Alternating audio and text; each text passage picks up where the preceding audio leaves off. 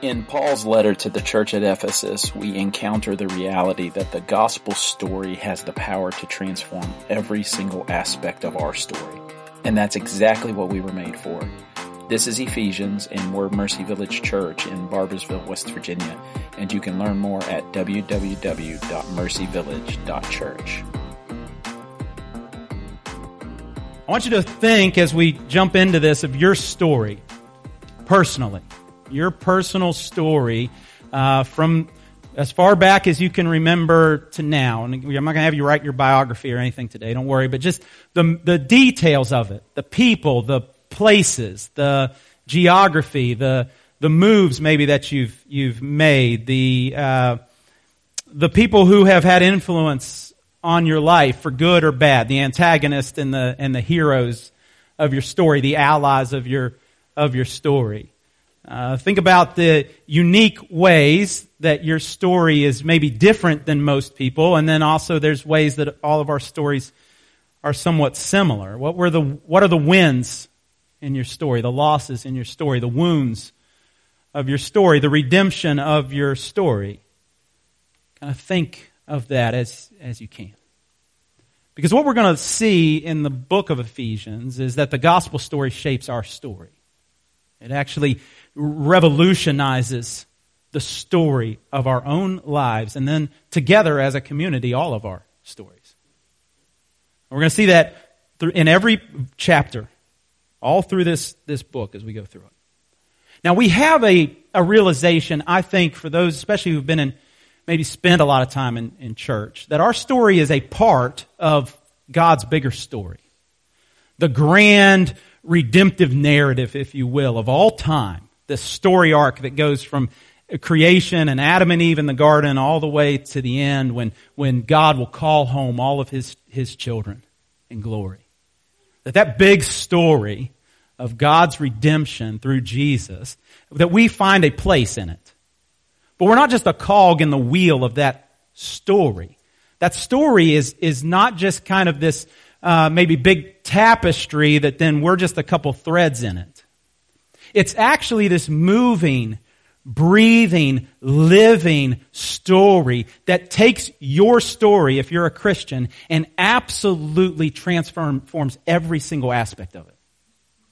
It saturates every part of your story. That's what the gospel, if you're a, a, a Christian, the gospel is right now in the process of taking your story and absolutely transforming every single part of it cascading down into all the details of your story. Holistic, total transformation. That's the goal of the gospel. And so in the book of Ephesians and in these first two verses today, what we'll see is that the gospel story has the power to transform every single aspect of your story. Every single part of it can be transformed by the gospel, and that's actually what you were made for. So the book of Ephesians is going to say you were made to have the gospel transform every aspect of your story. The, the most life and joy and satisfaction to be found in this brutal world is, is there. The gospel transforming. Father, today what we know not, please teach us. What we are not, please make us. And what we have not, please give us. In the name of Jesus we pray. Amen. We're only going to cover two verses today, but they're rich, uh, very rich, and they're going to help introduce the entire uh, uh, letter to the church at Ephesus. so we'll kind of have an overview today of the book, but we're also going to dig into these verses, and in these verses, we'll be introduced to the author of the book, we'll be introduced to the audience of the book, and most importantly, we'll be introduced to this beautiful gospel display of what it is, that what the gospel is and how it is transforming our very lives. Verse 1 starts this way with an introduction to the author. Paul, an apostle of Christ Jesus by the will of God. Just a few words, but there's a lot of information that's already been given to us about Paul. Now again, this may be rehashing for those of you that, that have been in the Sunday school and in the church camps and in all of this, you may be very, very familiar with the apostle Paul's story. But there's some clues there. This, this verse is saying that he's a sent person.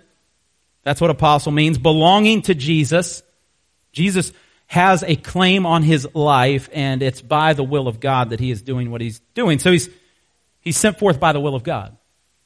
Now, if you remember Paul's story, he hated Christians. He hated Jesus.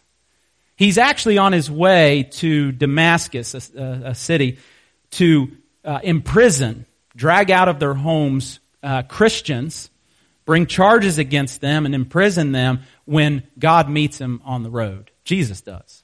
Knocks him off his horse with a bright light, and, and he, in that moment, comes to faith in Jesus, not as his enemy, but as his friend and as his Savior. By the will of God, trans, I mean, you talk about total transformation.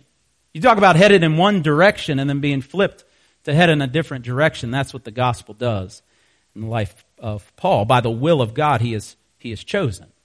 He's an apostle. That means a sent one. Someone who is sent on a mission to do something. And his mission, of course, is the Great Commission.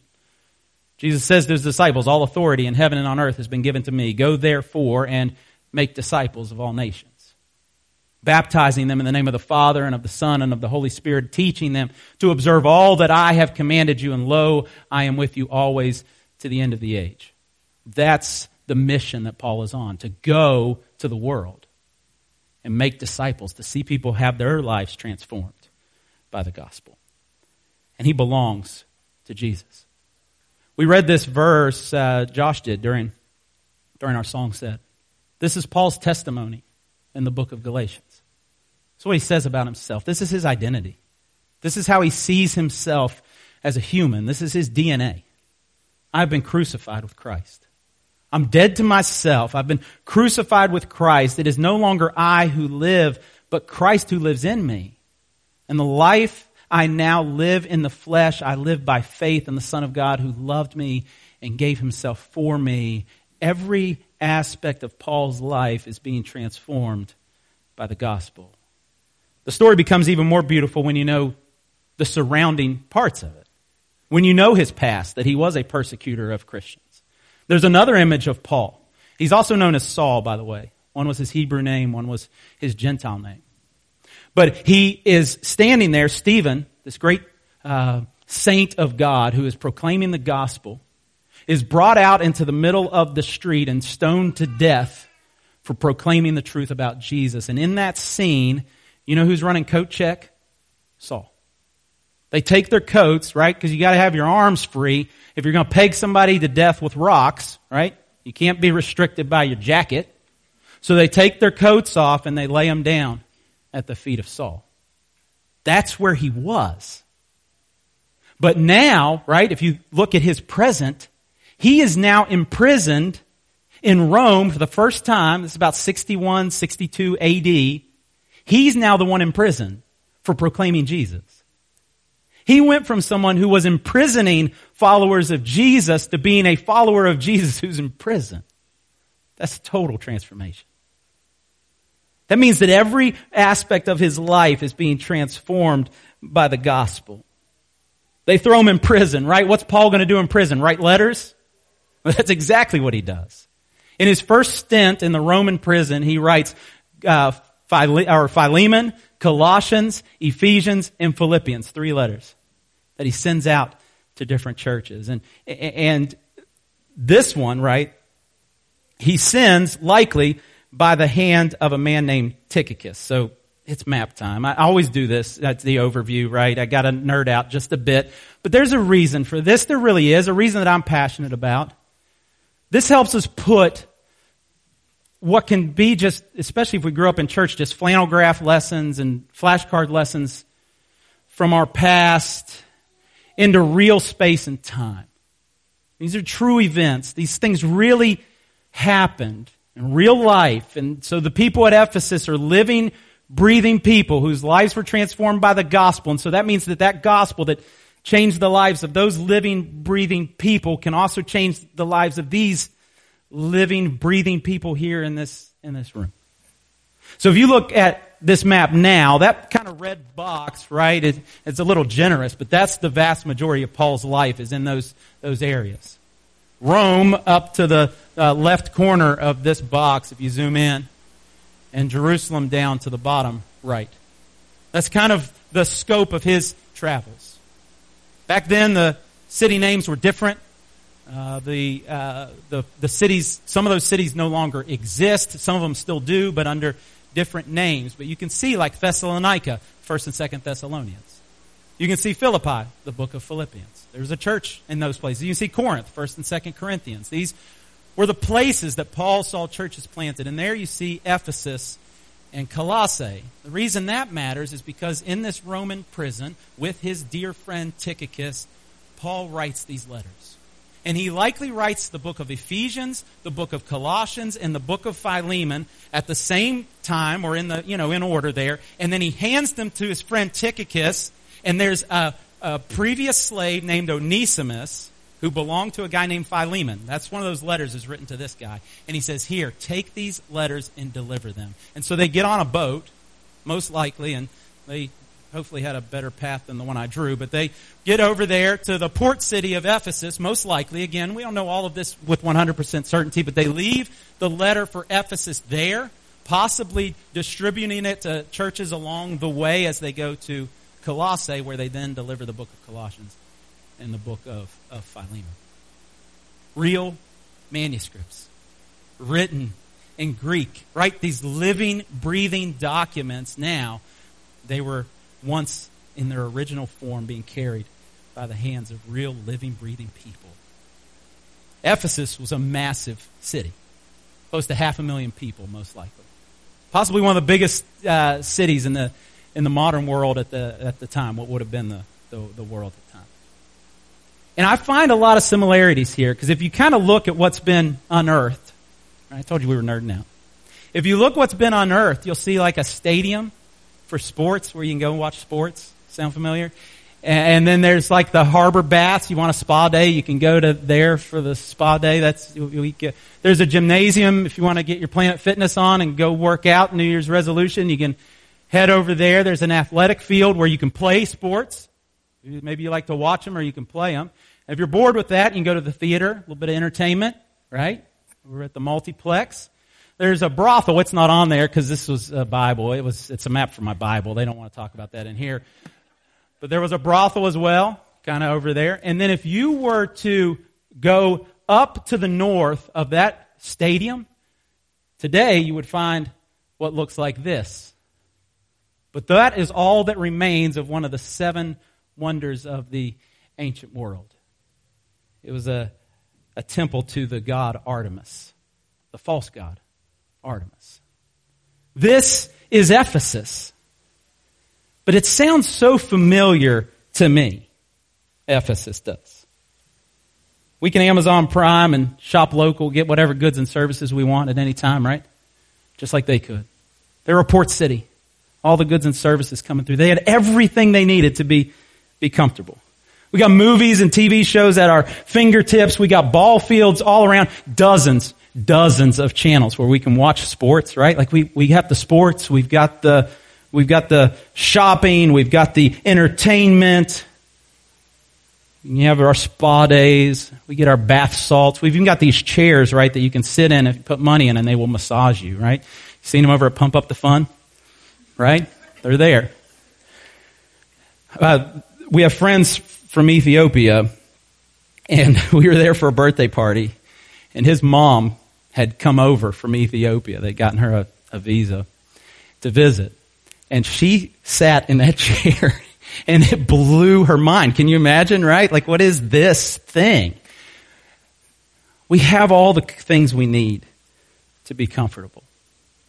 You can meet up with anybody for anything, literally anybody, for anything, and all you need is an app on your phone to do it. You can go out or stay in and still eat like a king. And religion abounds in our society. We're a lot like Ephesus. They had everything that they needed to be comfortable. The Christians there would have faced some persecution, but not like the persecution the Christians in Rome would have faced. There would have been a certain level of comfort. Everyday, ordinary comfort for everyone there they could have indulged in whatever they wanted to. We've got religion, eh, right? Like if you want religion now, especially in, in America, you can go to a church with high liturgy or a church with cool vibes. You can find either one. You can go to a place where a pastor wears a suit or wears jeans. You can go to a church where they have liberal politics or conservative politics. I mean, you can find whatever you, smorgasbord of, of religious opportunities. And if Christianity's not your thing, there's a thousand other places where you can exercise those religious desires that you have all of us are painfully aware that we have a soul and we have a tsunami of options for how we can numb it. Jared Wilson says this, and I've taken a little liberty to, where you see places like Barboursville, you get the word suburbs, is how he would have said it in his writing. I think the spirit at work in places like Barboursville tends to smother the Christian spirit. The message of places like Barboursville in a nutshell, is self empowerment, self enhancement, self fulfillment. Self is at the center, and all things serve the self. The primary values of places like Barboursville are convenience, abundance, and comfort.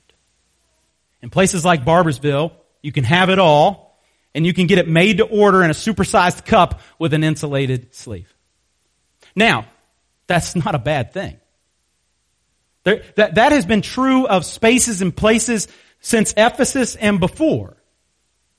But the truth, the reality of it is if we're not aware of how numbing all these comforts can be, then they will do just that to us. They will numb us to our need for the gospel. All the comfort, all the availability of all the pleasures and, and things that distract us and things that we love and things that we desire to do can put us in a place where we don't understand how desperately we need the gospel. That's what could have happened in Ephesus, but instead, Paul says to them, to the saints who are in Ephesus and are faithful in Christ Jesus. I say that's a miracle, right? In Rome, if you were a Christian, right, they would put you out in the street, pour oil on top of you, and use you as a, they'd light you up with fire so you could light up the streets at, at night. That was your end in Rome. If you were in Ephesus, you probably just got chided by your friends or your family. Why aren't you why aren't you participating in this? Or why aren't you doing that? Or why are you giving your life away to this uh, self-sacrificing religion of Christianity? Why don't you live a little, right? But either way, the fact that these saints are faithful is miraculous. Just as miraculous as it is in Rome, in the midst of suffering. It's just as miraculous to be a faithful Christian in the midst of, of comfort and having everything at your fingertips. And that's where they were to the saints who are in Ephesus and are faithful in Christ Jesus. They're faithful for the same reason that Paul is faithful. Because they were chosen by God, saved by God. Paul's not reacting to any drama in this letter. You read the books to the churches in Corinth, there's some pretty scandalous stuff going on there. Even Galatians uh, you remember he writes against the Judaizers, the folks who have come in and tried to, to, to uh, steal away grace by faith from the church there in Galatia. But Ephesus, the church at Ephesus, these guys are, they're, they're doing it right. They're faithful. They're remaining true to the gospel. This has become their identity. Blessed be the God and Father. These verses are for next, our, our sermon next week. Blessed be the God and Father of our Lord Jesus Christ, who has blessed us in Christ with every spiritual blessing in the heavenly places, even as he chose us in him before the foundation of the world, that we should be holy and blameless before him. In love, he predestined us for adoption as sons. It wasn't just Paul who was chosen by God. All the saints of God, all the Christians in the world have been chosen for adoption to himself as sons through Jesus Christ according to the purpose of his will, by the will of God. Just like Paul said, I'm apostle by the will of God. We are called by the will of God to follow him. According to the purpose of his will, to the praising of his glorious grace with which he has blessed us in the beloved. Now, here's my point. We need the gospel just as much today as we did yesterday. What's going to happen to the church at Ephesus is revealed to us in the book of Revelation, chapter 2. You're going to read here these there's seven letters to seven churches in the book of Revelation. This is after Paul is dead and gone. That church has survived for however long. And this is what is said to them. To the angel at the church at Ephesus, write the words of him who holds the seven stars in his, in his right hand, who walks among the seven golden lampstands. Sounds like Harry Potter or something. I know your works, he says your toil and your patient endurance, how you cannot bear with those who are evil, but have tested those who call themselves apostles and are not, and found them to be false. I know you are enduring patiently and bearing up for my name's sake. You have not grown weary. That's all sounds so good so far, so commending of them. You're doing it right still. You're, you're not susceptible to false teaching. You're being faithful, you're being patient, but I have this against you that you have abandoned the love you had at first. See, what's going to happen at the church of Ephesus is they're going to trade a relationship with Jesus for religiosity in Jesus. They're going to become legalistic, very obedient people, but they're not going to feel love in their hearts for Jesus. It won't be a relationship to them anymore. It'll become a whip, a legalistic pursuit of obeying a checklist of things that God has called them to do. They're going to lose that love inside of them. That's what comfort can do to us just as quickly as suffering can. It can take us to a place where we trade out a relationship with God to just, okay, I got to fit this into my schedule. These religious practices, this weekend at church, I got to fit that in there amongst everything else. Instead of letting it transform us completely. That who we are at the ball field, we don't stop going to the ball field, but who we are at the ball field changes. We don't stop going to eat at all these great restaurants that we have here in Barboursville, but who we are when we go to them changes. We don't stop going to the movie theater. We don't even stop, you know, going out to be entertained and wherever. But who we are changes. That's the point. Because if it's not holistic change of everything that we are, then eventually we just squeeze our religion in to our box along with everything else. And that's what's going to happen, sadly, to the church at Ephesus. So, Paul doesn't know that, but he knows that we're all susceptible to that. And so he gives them this charge, our last verse for today. He says, Grace to you and peace from God our Father and the Lord Jesus Christ. And, and what I know Paul is saying to them is, Church at Ephesus, I know you've been faithful. The gospel has transformed your lives. It's obvious. I don't have anything to reprimand you for. I don't have any huge doctrinal issues that I got to correct like I do in all these other letters that I'm writing as I sit here in prison. You've been faithful. But you will not continue to be faithful unless you continue to rely on the peace and grace that comes from God. Might we, as we travel through this book of Ephesus, a book to the, uh, or this letter to the church at Ephesus, be reminded of how deeply we still need the grace and peace that comes from God. We never fail to need it. We never get to the place where we've got things figured out and, and don't need the gospel. Our need for the gospel is forever ongoing. The gospel that saved you is the gospel that keeps you, and it will be the gospel that carries you home. You needed the gospel yesterday. If you're a Christian, you need it today, and you'll need it tomorrow. We never graduate from our need for the gospel. We have to, we have the need for ongoing uh, grace from God. We are still poor and needy in spirit, even as, as Christians. There are still things that we lack. There are still ways that we fail. Right? I mean, let's be honest, okay? You could have followed me around over Christmas break. It wasn't always pretty. It just wasn't. We still need grace from God. We can't find forgiveness and reconciliation on our own. We can't find rest and peace and hope and freedom from guilt and shame on our own. We, just, we don't have the capacity to find those things, let alone to find favor with God. Hebrews says apart from Jesus, it's impossible to please God.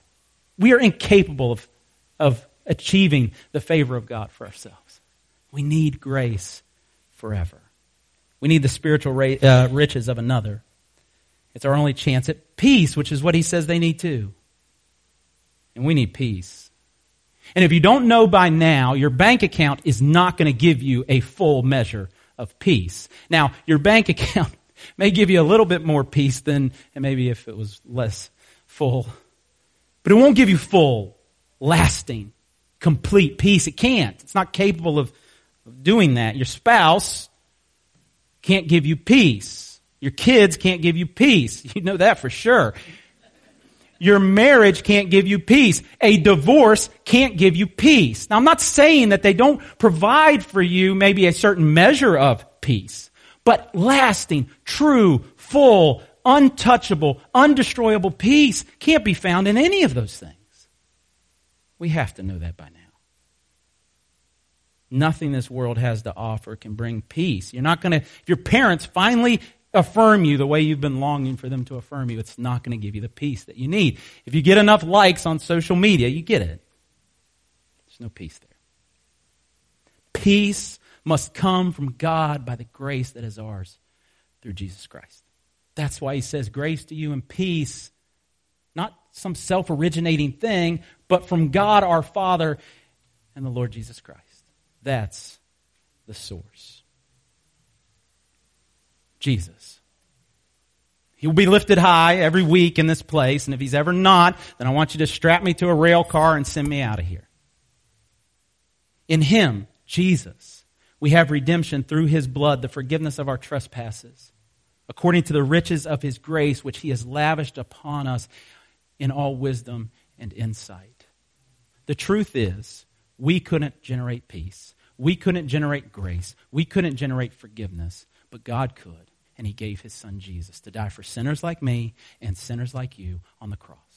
The blood of Jesus Christ, God's Son, His blood gives us the forgiveness of our trespasses according to the riches of His grace. And that peace, since we have been justified by faith, we have peace with God through our Lord Jesus Christ. all of those things the forgiveness, the peace, the grace, the goodness of God can be yours only through faith in the finished work of Jesus on the cross. And through faith, you get peace. And through faith, you get grace. And through faith, you get complete life transformation by the gospel story. The gospel story transforms your story through faith. So if you're not a Christian today, trust Jesus today. If you have questions about what that means, I would love to answer them. Pastor Josh would love to answer them. What it means to be a, a Christian. But if you are a Christian, I'm going to close with a homework assignment. Happy New Year. Maybe you have paper with you now, you can get a head start. But if you don't, I, I mean, I'm not checking anybody's work either, so you'll be fine. Two columns on a piece of paper left column, right column, and then the first column, the one on the left, I want you to think and, and write down one or two ways that you need the power of the gospel to transform your story. You're a Christian. You've been saved by God through the finished work of Jesus on the cross, but you still have areas in your life where you need transformation. What are one or two of those? If, if, at the end of this year you could say these are one or two things that were true about me on January 1, 2022 that are no longer true about me uh, on December 31st, 2022, what would they be? Do you need healing, maybe physically or spiritually or emotionally? That would go in that column. Do you need freedom uh, from a certain thing that's, that's dragging you down? That would go in that column. Do you need victory over a certain sin or habit that you're trying to break? Do you need rest? Do you need peace? Again, that's column one. What are some ways that you need the gospel to transform your story? We have an ongoing need for the gospel. That's what that column, that's part of that's why that exercise is given to you. So that we can remember how much we need gospel. In the other column, though, I want you to write one or two ways in your past that you have seen the power of the gospel transform your life. One column is for the need, one column is for the evidence of times that it's happened before. You've had healing, you've had freedom, you've had victory or rest or peace. you've tasted and seen that the Lord is good. This is a that that column is about remembering. That column is about knowing that God is faithful to transform his people because you didn't do that, God did. He transformed you through Jesus. Jesus' heart for you is still the same gentle and lowly, right? He comes to you. He doesn't see your sin and pull back. Oh!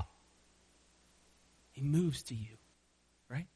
Even in your sinfulness and even in your brokenness as a Savior who loves you deeply and whose love for you cannot fail, not will not fail, cannot fail.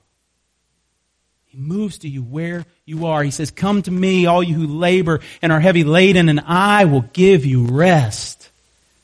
Take my yoke upon you and learn from me, for I am gentle and lowly in heart, and you will find rest your souls. So, my hope, right, is that the column on the left, the one of the things, areas where we need transformation, our story to be transformed by the gospel that will, by the grace of God, not by our own ingenuity and strength, but by the grace of God, start seeing those things move over into the other column. Because the grace of God that accomplished everything in that column that you write of, of, that God has transformed your life is the same grace and the same power that will pull off the transformation of the things in the column of, of need. And you can trust Him to be faithful. And by God's grace, might the column on the right, column number two, get longer and longer. And one day the promise of Scripture is this that every single aspect of your life will be in that column. Maybe not in this life, but in the life to come, you will be made perfect before God. There will be nothing left in the other column. God's going to transform your life completely. The gospel story has the power to transform every single aspect of your story. That's what you were made for. Not just in your past. Yesterday, today, and forever, that's the reality you're made for. We're going to see that in the book of Ephesians, and I'm so excited to walk through it together with all of you. Father, thank you so much for your word. We need it. I don't have any good ideas. Really don't. You have the best ideas. I don't have any original truth. But you have the only truth. I don't have any ways to life, but you are the way, the truth, and the life. We see that today, and might we see that as we journey through the book of Ephesians. And may our stories be transformed by the gospel story. In the name of Jesus we pray. Amen. Thanks for listening. You can subscribe to this feed wherever you listen to podcasts. We exist to experience and embody redemption and renewal in Christ alone. And we'd love for you to experience what God is doing as Jesus builds Mercy Village Church. Connect with us online at www.mercyvillage.church.